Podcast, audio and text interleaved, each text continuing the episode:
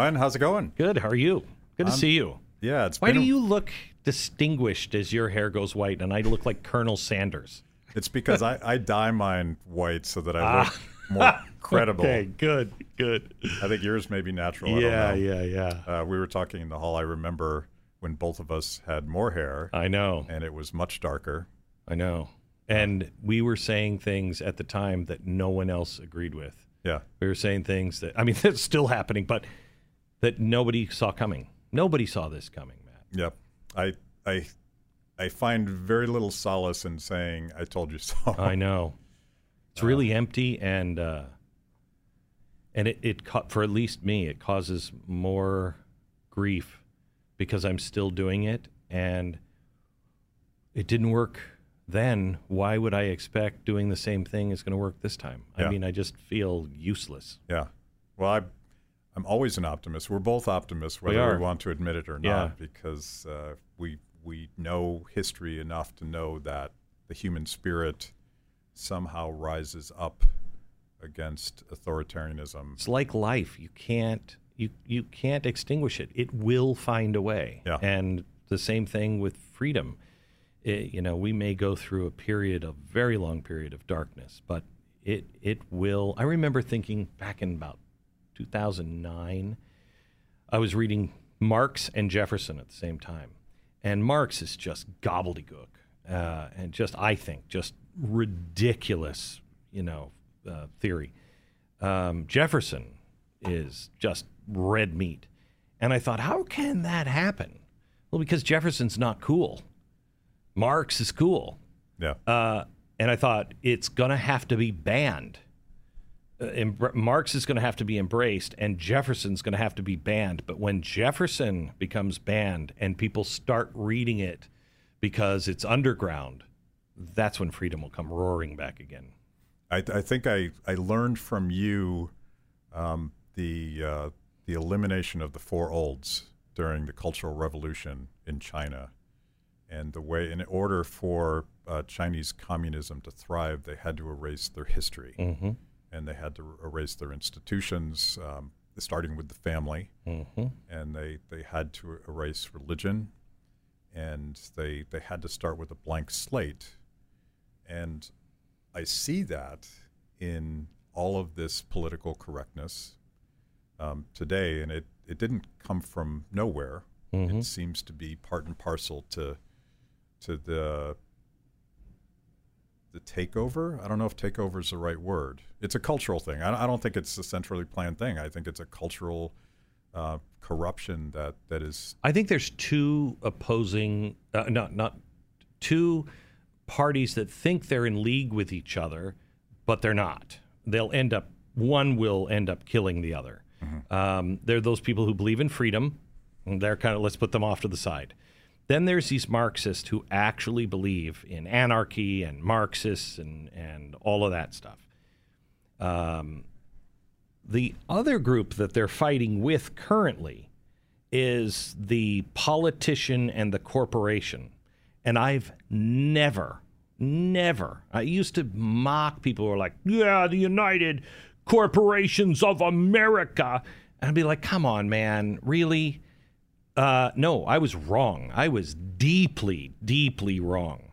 Uh, and these these corporations are a not only more powerful than any government on earth, uh, they're also colluding with those politicians. Yeah. They need each other, and boy, it won't be hard to erase our history. I Yeah. mean, we we don't have libraries. You know, a library could disappear today in your in your town. you wouldn't know about it because nobody goes. yeah.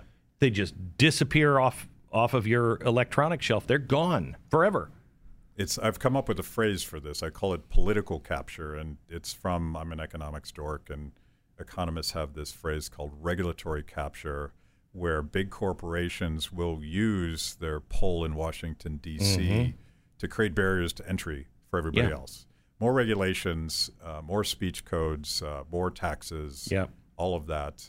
Uh, political capture is the flip side of that. You know, the Democratic Party has just taken control of almost everything in Washington D.C., and it it is pretty clear to me that those big corporations are now sort of uh, looking for favor. Um, not favors, you but, know- but pandering to those powerful people. I think you and I agree on the direction. We may have difference in terms. You know, I, I believe in the Great Reset. Um, what do you call it? You don't call it the Great Mm-hmm. I Reset. call I call it COVID socialism. okay, right. Yeah.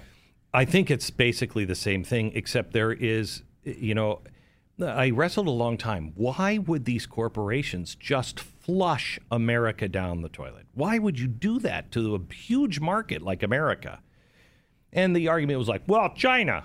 Well, yeah, China, but then the rest of the Western world, you're just going to say no to? It doesn't make a lot of sense. I mean, you could make that case, but to me, it didn't make sense until you understand that if you're on the inside, you're going to get China, you're going to get the West, and you're going to eventually get America Yeah. because we'll plow all the roads for you. All you have to do is play ball. When everybody who you're an economist, when Bank of America says, as they did a few days ago, that we're in uh, uh, what is it? Tra- um, transitional? No, uh, but temporary hyperinflation at best. That's their quote. At the very best, temporary hyperinflation is coming. Well, I mean, all hyperinflation is temporary, I would uh, speculate. But uh, when you know that and you know tough times are coming, how do I protect myself? How do I protect my company? All I have to do is just throw my bag in with these guys who I kind of agree a lot with the same things and all that other stuff is crap, but it'll be the corporations that win anyway and the government. Yeah. Why not? Why not? It would make sense. Well, you know, uh, they they know that um, when the pecking order comes down and the government decides who to save and who not to save, they're going to save those who are compliant first, those with Oh, a seat at the table, right? Oh, yeah. And this was like uh, this was the birth of the Tea Party movement, the Wall Street bailout, Mm-hmm. and the way that the government, the insiders, um, just arbitrarily decided that bank dies, and this bank gets a big bailout. And we were screaming from the rooftops back then. Yeah.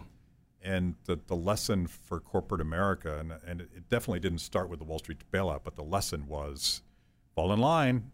See, here's what's really frightening. If if you look at, I mean, because I I've been thinking, who beds, who's going to bail out the Fed? How does that work? I don't know if you know the answer. Do you know the answer to this? Um, I would say the printing press. Labor unions. I thought it was a printing press too. In 2022, the government is now, you know, we we back all pensions. The U.S. government backs all pensions, so we'll just print if your pension goes down.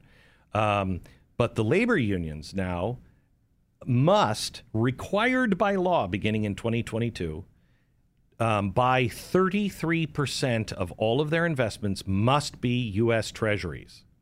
And this is coming through the Emergency COVID Act that also coincidentally says the Federal Reserve, for the first time, can sell them on the open market. They've never been able to do that. So all of their debt is it's about $9 trillion that they're holding. Guess what the amount is of 30% of all the pensions? About $9 trillion. Yeah. So in the end, it's they all all the big players all are fine, all the heads of the unions are fine, but everyone that is working, everybody who's played it right, we're all going to get screwed. Yeah, and it's I mean it's it is an extension of the printing press because it's basically an expansion, an artificial expansion of the government's ability to borrow Right. money it doesn't have. It's right now it's just a shell game. It is the biggest Ponzi scheme. We thought social security was a Ponzi scheme. This is just moving money one place to another until it all comes apart. Let's call it the Argentinian model.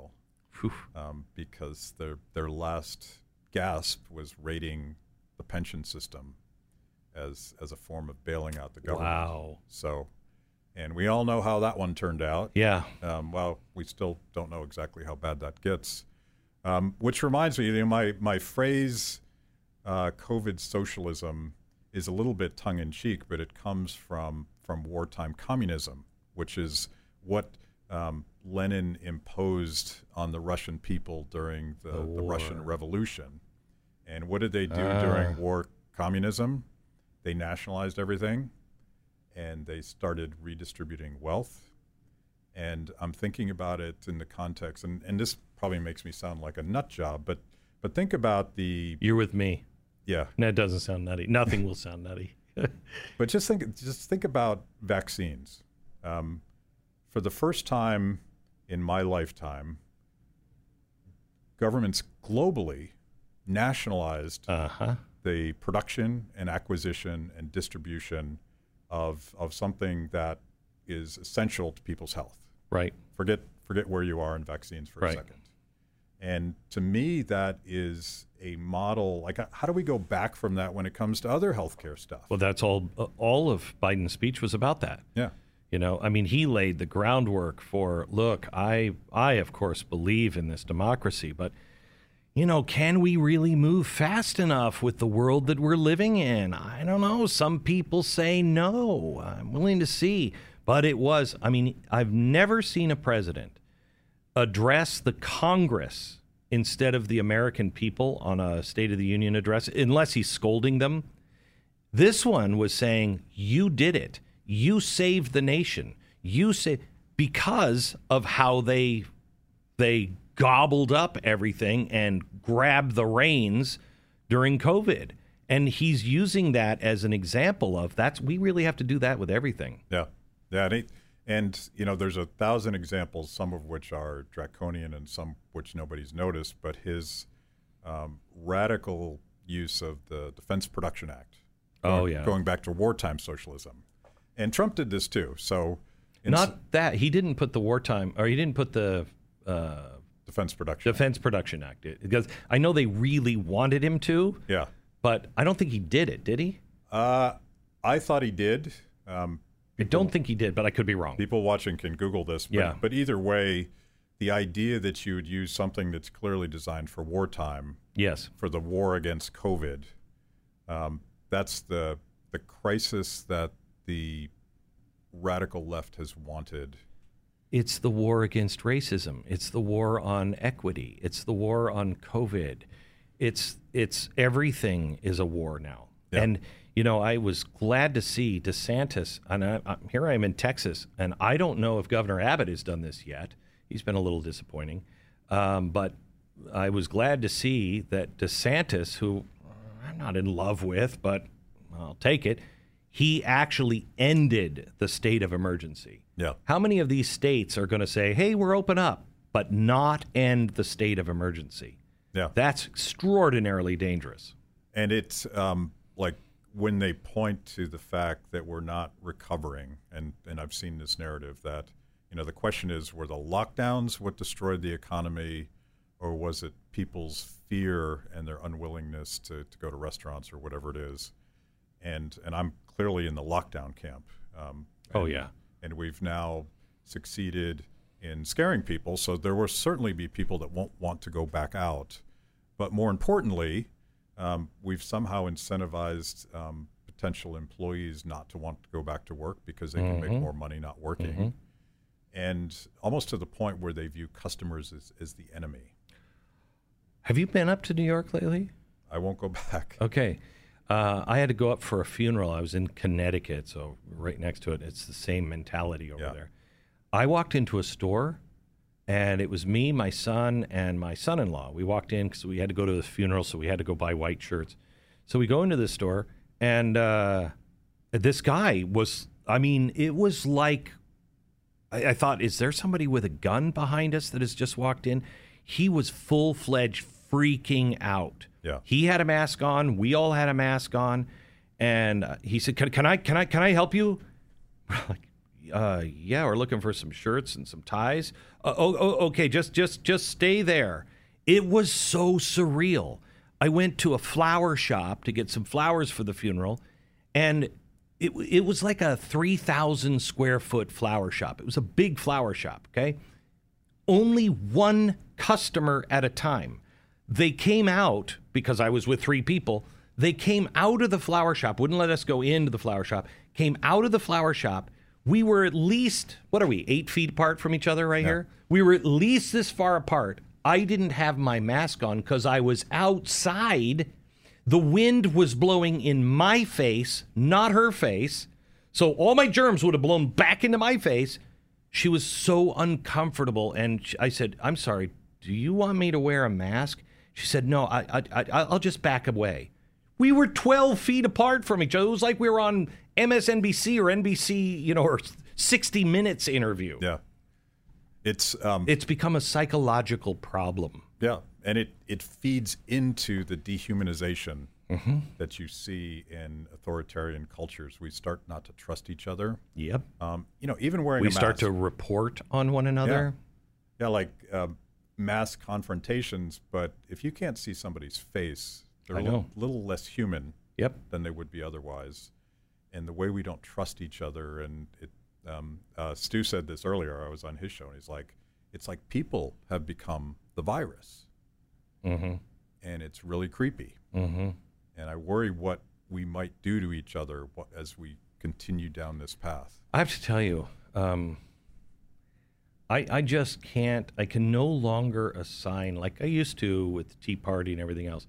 I can't assign any good motives for a vast majority of smart people in Washington D.C. Yeah. I can't because it doesn't take a rocket scientist to know what these things lead to. You know, it's just it, it, it this is you know, when I was a kid, I remember reading the Bible, uh, you know, uh, with my parents, and you'd read it and you'd be like, wait, didn't this just happen four pages ago? How did they not rec- recognize exactly the same scenario? You know what I mean? We're those people. Yeah. We're those people. And somebody's going to read about us in history and say, wait, that country that stopped communism and stopped fascism they didn't see it when it was coming to their shores. They missed that somehow. Yeah. You know, the, the war metaphor is apt. There's this uh, classic book in, in libertarian economics called Crisis and Leviathan by a guy named Robert Higgs. And he documents in a very clear way the ratchet effect. And it's usually war, but it could be whatever crisis the government is confronting. And maybe it's real, maybe it's a, a um, Stalinist kind of created crisis. And the net effect is that the power and, and expansion of government grows, and you don't get to come back. No. And They're never going to give that power no, back. they, they never give it back. Um, and I would include the war on terror. Um, I'm fascinated that when I'm when I'm in the airport today, I don't hear about potential terrorist threats anymore. Remember Yeah. the, announcements they used to tell you, look out, there might be a bad person next to you, and if they leave their luggage, make sure to report it. It's all stand six feet apart, and if you're not wearing your mask, you might get arrested, and all of that. So they've replaced it. They've replaced one war With another war. and of course the um, And and they've replaced one group of terrorists with another group of terrorists. Yeah. but this time it's Us. it's you for not Yeah. wearing a mask in New York Right. City, and of course the the whatever the intended consequences were for um, enhanced surveillance and and all of these these new powers we gave to the state to stop terrorism, uh, they're turning it on us, I know. and that's And it's funny because that was the risk. I, I was for the Patriot Act for about two months. And then I started going, eh, you know, that is an awful lot of, and it was too late. Um, but I've regretted my support yeah for for the, since about two months after it was passed. Really regretted it. And if you look at it now, they have backdoors everywhere. Uh, The when the postal service is running surveillance on the American system, I, I said to my wife uh, Sunday we were driving someplace, and she saw a postal truck pull out, and she said. Uh, why is the post office? They're not delivering mail on Sunday, are they? And I said, ah, they're probably just spying on the neighborhood. And I said it as a joke, and then I realized, oh my gosh, that's insane. That's insane to think that the post office is monitoring people.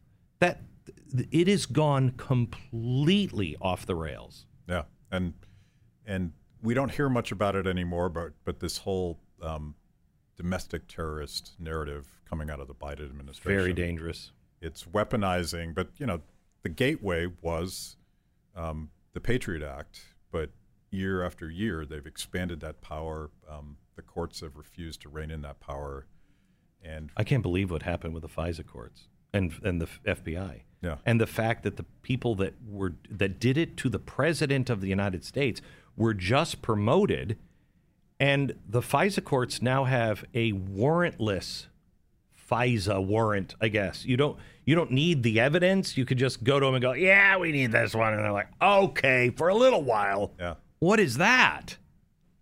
drip, drip, drip. And that, of course, is the story about power. It only accrues in one direction when, when you don't have people that are willing to rein it in. And I feel like the bad guys now have the ultimate weapon, which is our fear. Hmm. People are scared to death. The, the lady that was supposed to sell you flowers is just scared to death about this virus. And, and the vaccine doesn't cure her fear and the, the data certainly doesn't cure her fear. The fact that Texas opened up and everybody predicted that it would be the end of the world. Florida, same thing. Yeah. It's it's no facts seem to matter. No facts seem to matter anymore. And it, it when you look at the it, it's a mental disorder at this point. I really believe it is some sort of a mental disorder because I mean, look, I, I would be all with you if it was as deadly as we thought it was going to be at first Yeah. um, and it affected the mass population. And it was going up, not going down when you opened it up. You know, if California and New York were doing marvelous and Texas and Florida were on fire, you might go, know, maybe there's something to it. No facts or data match the narrative. And uh, it's it is, I really believe, a mental disorder. Yeah. And I also think there's a very specific reason why Joe Biden, who is vaccinated, wears a mask when he's out on the White House lawn, walking to his helicopter, wherever he's going. Still wears it. Yep. it's um, it's it's a religion, but it's it's a signal that that we should be afraid, and and I think they could have easily declared. Uh, the Biden administration could have come in and said, "I think we got this thing beat. I think we're on the downslide Yeah. side. I think everything's going to be okay." But they're doing the opposite. So you want to know, and I agree with you, and let me give you some evidence. They're saying that nobody, uh, that people are afraid of it and they don't want to take it, and now the conservatives don't want to take it, blah blah blah, and people have suddenly stopped taking it. Well, first of all, what you did with Johnson and Johnson was insane. That's that. Are you kidding me? Yeah. That story is, hey, there's a one in a mil. Was it a million or six million chance that this could happen to you? So you know we're looking into it, but relax.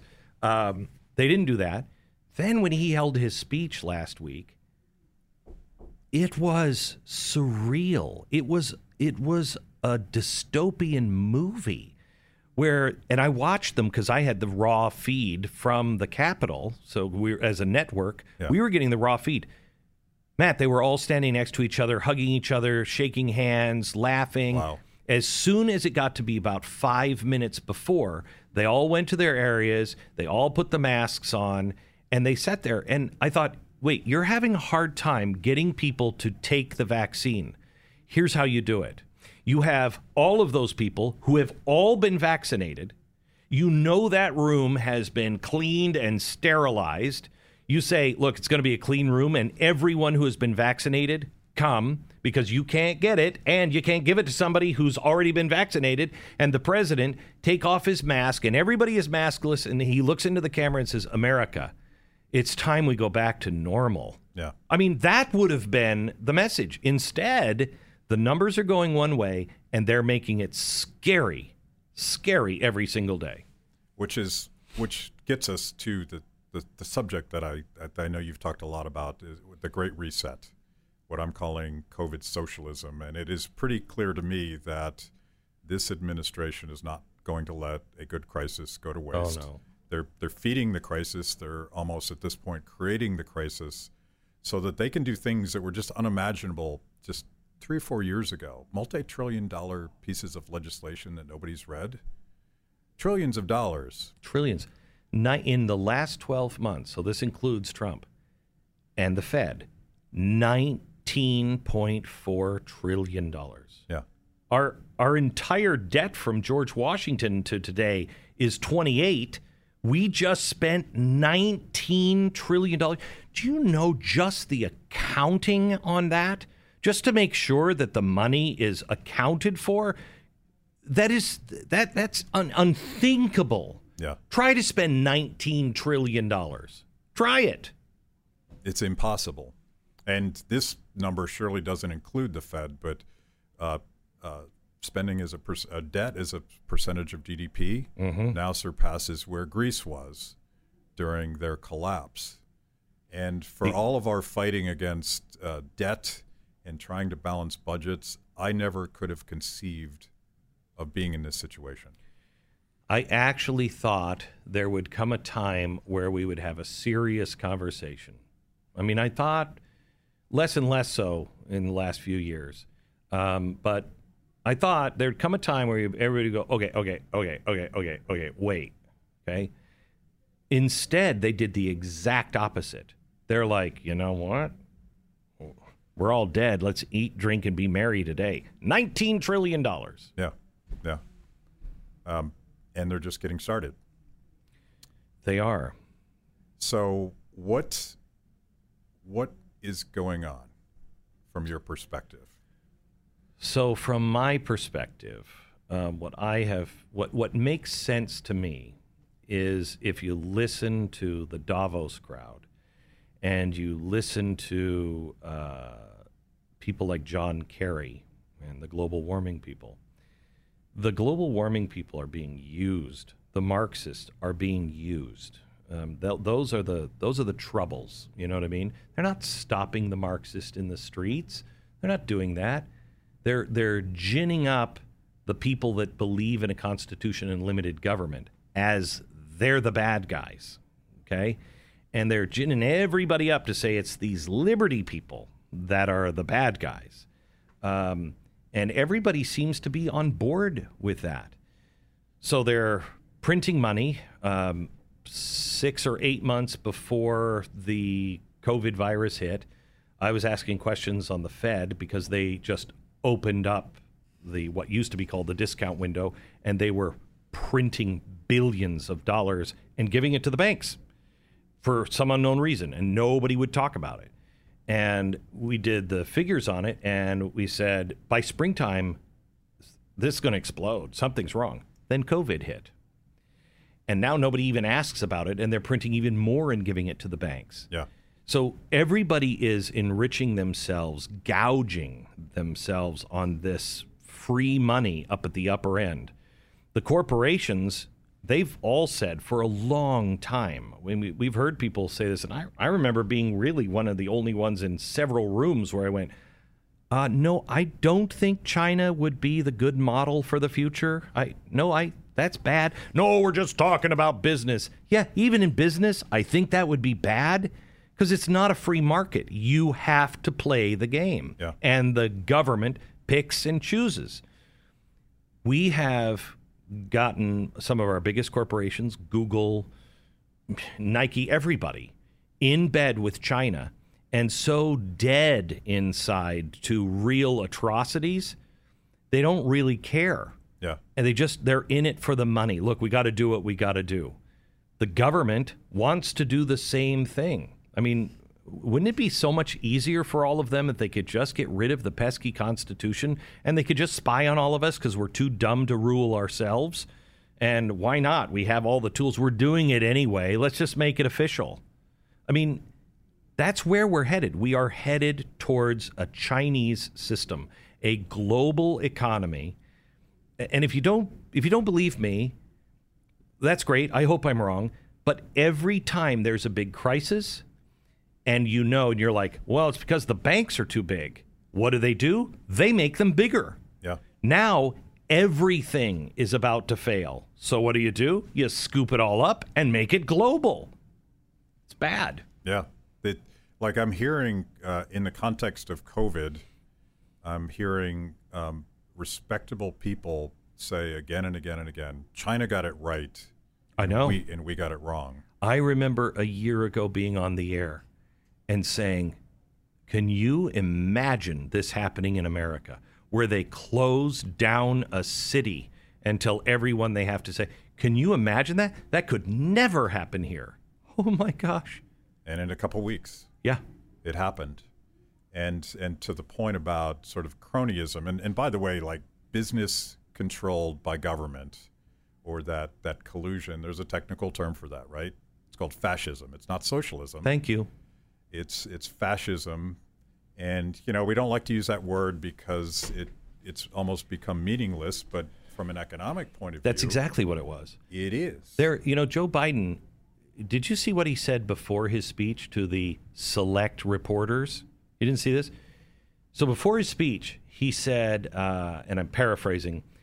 Look, guys. Uh, I mean, I don't think you guys will agree with me, but I think we're in a time of history where historians will look back and look, the big question is whether a republic, whether a a democracy can still compete in a world that is moving this fast against autocracies. And he said that's the big question of our age. And he he planted that in his speech several times. Yeah. This is the same question that Wilson was asking the American people back at the turn of the last century. You know, the, the, that, that was Hitler, that was Mussolini. We'll win because we can make bullets, we can make tanks, we can tell the industry exactly what to do. That's what the left is saying they want to do now. It's the same argument. And if I remember right, it was the American worker that came in. We had broomsticks, we had no planes, we had nothing. Yes, FDR did a lot of the fascistic stuff, but I contend we could have done it without him because we wanted to. Yeah. You just have to convince people you want to do this. yeah the the question today and I'm, I'm thinking of the of of vaccination passports and and there was this ridiculous debate amongst libertarians because some libertarians were were saying well we can do vaccination passports as long as it's private.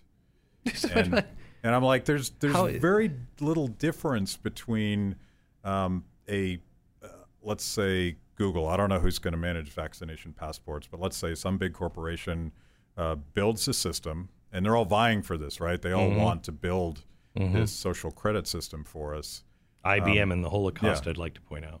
and but the reality is, it is government controlled. It is government course it is. sanctioned.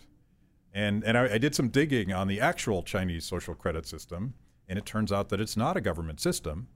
It is very much a web of nominally private corporations Mm-hmm. in the banking sector, in you know every aspect of life in the social Chinese social credit system uh, leads to your ranking.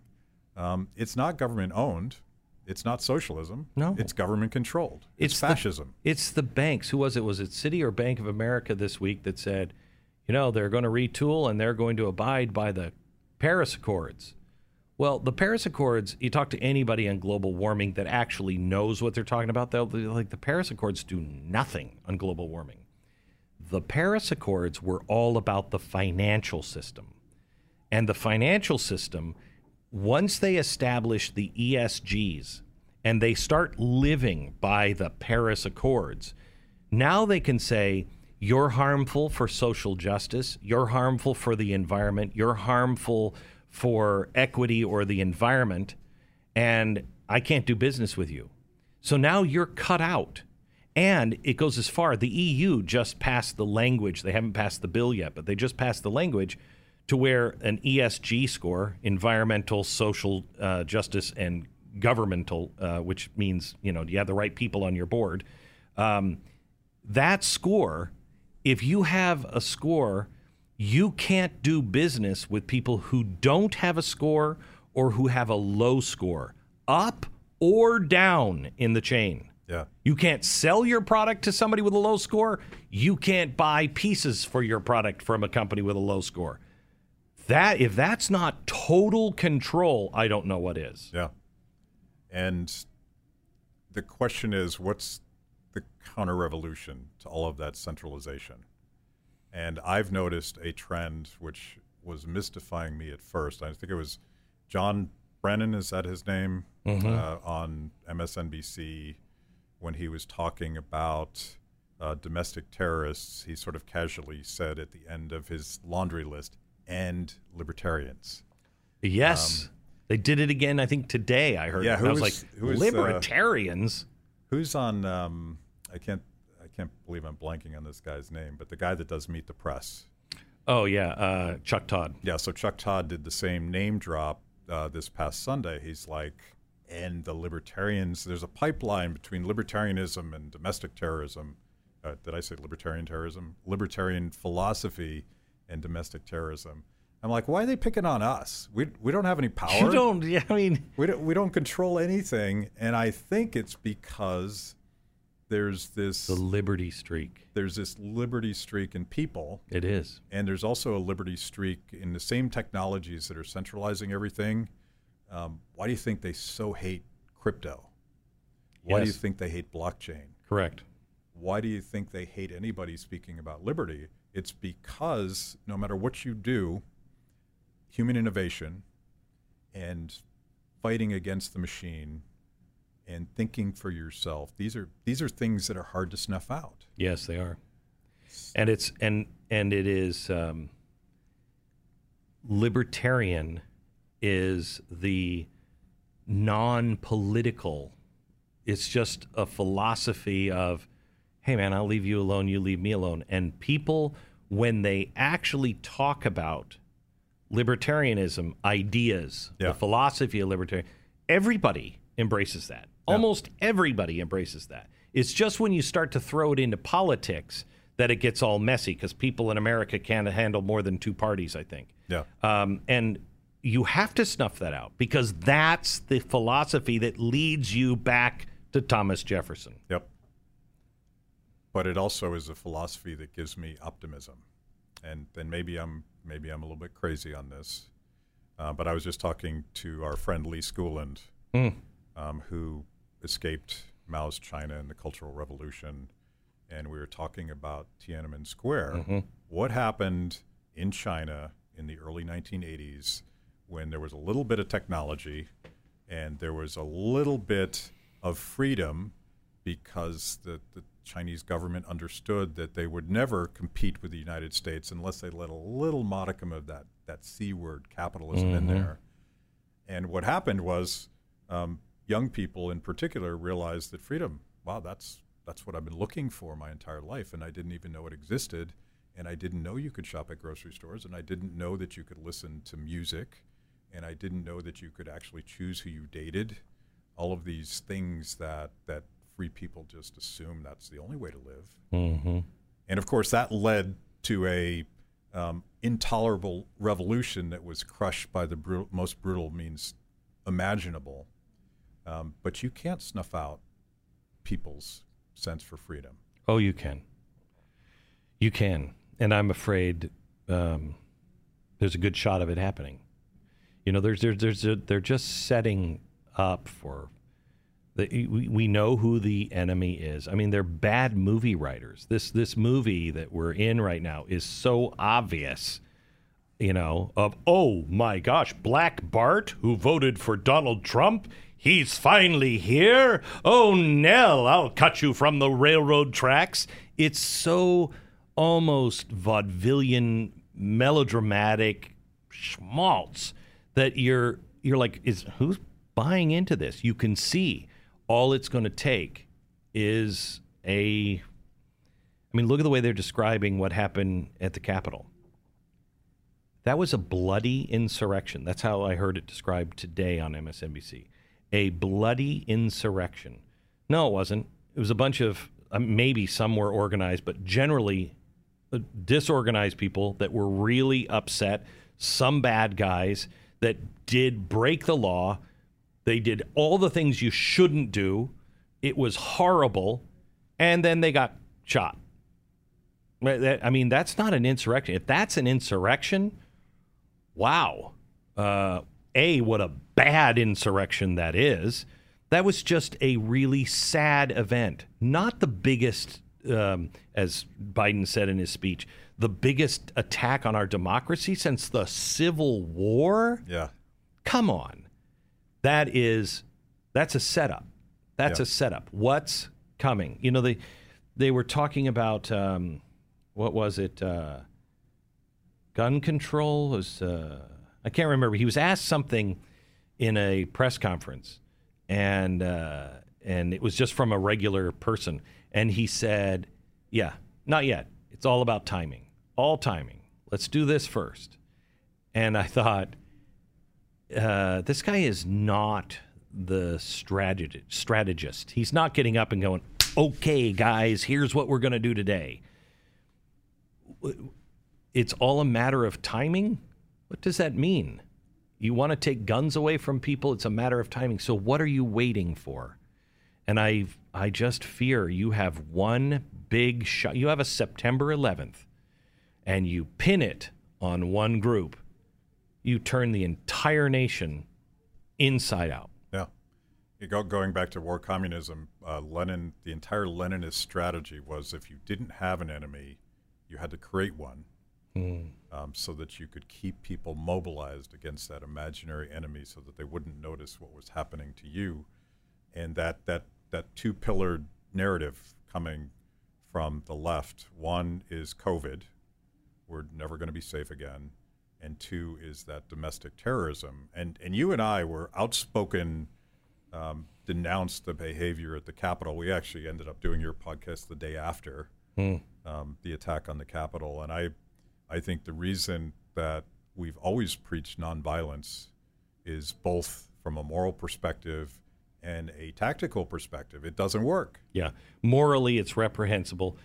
Tactically, it's just the dumbest thing. I've been saying this forever. You and I have both been going, that's what they want. Yeah. They want you to strike out. Look at what they're doing. It's like they're winding people up so hard. They're just like, when will you snap? Remember Nancy, I think it was Nancy Pelosi saying, I can't believe that there's no there's not more riots in the streets or something like that. Yeah. Yeah. Yeah. We're incredibly tolerant. But somebody at some point snaps like they did on January January 6th. Reprehensible and the worst thing that could have happened for the liberty movement. Helped helped the Oh yeah. the left so much um, because now, like, you shifted all the narrative away from from violence of Antifa. Yep. which had been happening for a year, and the press didn't want to talk about that. And now they have, you know, the worst. What is? What did Biden say? The worst. The attack? worst attack on the on our democracy since the Civil War. Yeah. So, when I originally set out to have this conversation with you, you had just done a podcast with Megyn Kelly, and she was all fired up, and she, um, I don't actually remember the full context now, but but her general point was, we have to fight this with everything we have, and and you were both talking about like what's the what is the counter revolution um, and I'm sure people ask you, they ask me all the time, how do we do another Tea Party? How do we get the band back together? I don't think you do. And I don't think you do for a million reasons. First of all, that was a decade ago. Mm-hmm. Second of all, the, the tools are different, the technology is different. And, and third of all, I don't know if the Republican Party is all that credible anymore. Oh no, there's nothing to rally around, and I don't see anyone that could rally the troops. Uh, you know, Donald Trump is probably the best rallying point, but he's not a principled constitutional guy. You know what I mean? Right. He turned out to be a guy that I ended up liking because I can't believe the guy's stamina. You know, who is under that kind of attack all the time and just doesn't snap? Um, uh, also, I I liked some of the things he he did. I really disliked other things that he did. Um, but I, I he's the only one that I've seen galvanize anybody because the the right is so split now, and we've made we've made it you're with me 100% or you're not with me at all. And we can't do that. I'm, I'm not with Donald Trump 100%. I'm not against him 100%. I'm with him when he's right. I'm against him when he's wrong. call him as you see him. And, uh, you know, everybody's just demanding purity. And you, you can't put something together when it has to be 100% pure. You just can't. The idea, the principles, if we could get a movement that said, you know, these are the principles First Amendment, Second Amendment, Third Amendment, Fourth Amendment, Fifth Amendment, the amendments. Just give me nine out of the top 10 amendments. If you can do that, let's fight together. That's a big number of people. But that is not what where anybody's headed. Yeah. Nobody's headed there. Well, I, it it probably makes me sound a little mamby pamby, but I I don't think there is a political solution to this problem. I agree. Um, you know, who wins and who loses and who controls the White House absolutely matters. But until we get upstream of politics into culture and reignite those values, that's the way we have to do this. And and we but we've been talking about this for years too.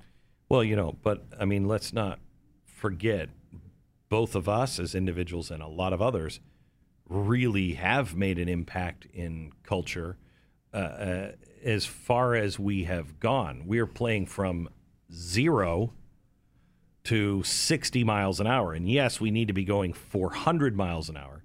And at the same time, we've had everything going against us. I mean, to build a network, I mean, remember when I built The Blaze, only HBO was online. Right. Only HBO. I think Netflix had just gotten online. Um, and it, it was insane. It was insane we had to build everything from scratch. Now it seems really easy, but now we were getting really good. Not, I'm not saying the Blaze. I'm saying the the right was getting really good at making uh, videos and getting them into the culture and getting them out there, and they are all being suppressed. Right. You know, get your own internet. Uh, oh, okay, okay. Like we're going to do that. Uh, I mean, we are up against uh, a rock and a hard place it's kind of it's kind of whack whack a mole. And this again, I could be optimistic about this because you know when you went to when Blaze TV went to market, you were first to market. And by the way, it sucks being first to market. Does because you get your butt beat quite yeah. a bit. Yeah. Um, but we made it. Yeah, you made it, and and it, it reminds me of um, you know the Tea Party was the first wave of sort of democratized yep. protest movements, yep. and it's because of technology. It, it, was a perfect storm of all those things. And they, you remember how they used to prevent us from marching on the public square. Mm-hmm. Whack. We're going to stop oh, that. Yeah. And then they sicked the IRS on the Tea Party. And then we shifted to social media and we started killing it, telling that story. Whack. Now they're trying to suppress mm-hmm. that. Uh, your stuff gets suppressed, my stuff gets suppressed. Um, but it, it tells me that innovation has to be the answer. Look, nobody, think of the time and the energy and the money they have spent to whack each of us. I mean, it's incredible. That should tell you everything you need to know on who has the winning answer. Yeah. Because we got no money. We, you know, we don't we don't have any engines behind us. We got nothing. We just have ideas and they are terrified by those ideas. And I think really, if if I had a magic wand, I would teach 20% of America, just 20%, 18%, to truly understand the Constitution and the Bill of Rights. If you get 20% of America just saying, uh, I don't think so, dude, that's uh, right you could change the world. But people don't know them. Even the people that were in the Tea Party, they were like, "Yeah, I'm for the Constitution." Really, really, where are you? Mm-hmm. Where are you? Um, uh, and and and that's going to be the only thing I think that saves us is if decent people who don't agree with each other see injustice and say, "I'm sorry, I can't go along with this." I got to stand up. And they have courage to stand in their local community. It's all local. Look what happened in Southlake. Um, here in Southlake, Texas, it is a it's a school district where blacks and whites perform equally in the tests. Do you know of another school that does that? School district in America where black, whites, everybody performs generally equally on all of their final exams? I don't. Um, it's not a town that had racism as a problem or anything else, but man, they attacked it with with critical race theory. Then two school board members went to jail because they were colluding to just pass these things without any open uh, hearings. Okay, just trying to put it in. The people, they they probably you know, you talk to most people, they'd be like, yeah, you know. I want people to be treated fairly and equity, and they'll use all those words that they don't really know what it means. And they probably would have not done anything.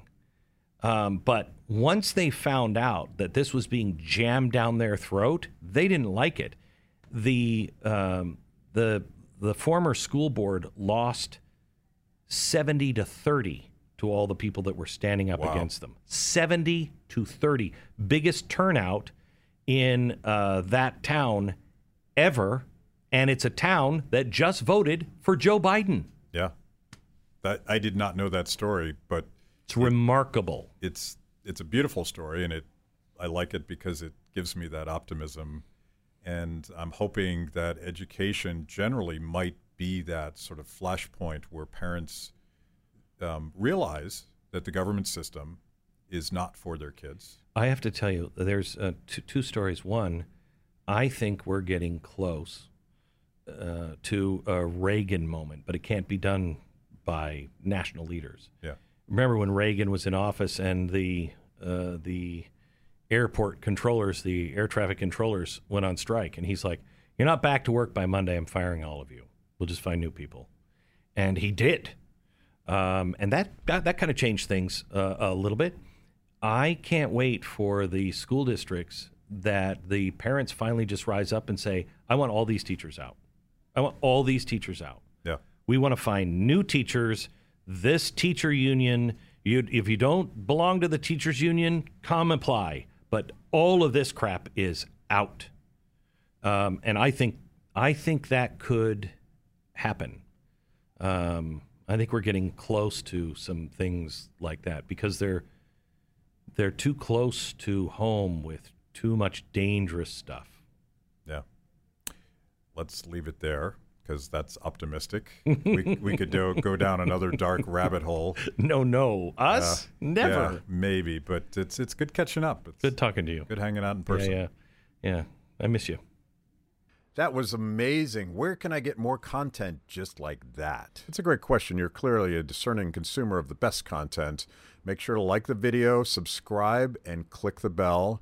And if you're consuming podcasts, go to Apple, Stitcher, anywhere you get them. I'm in. Kibbe on Liberty, honest conversations with interesting people.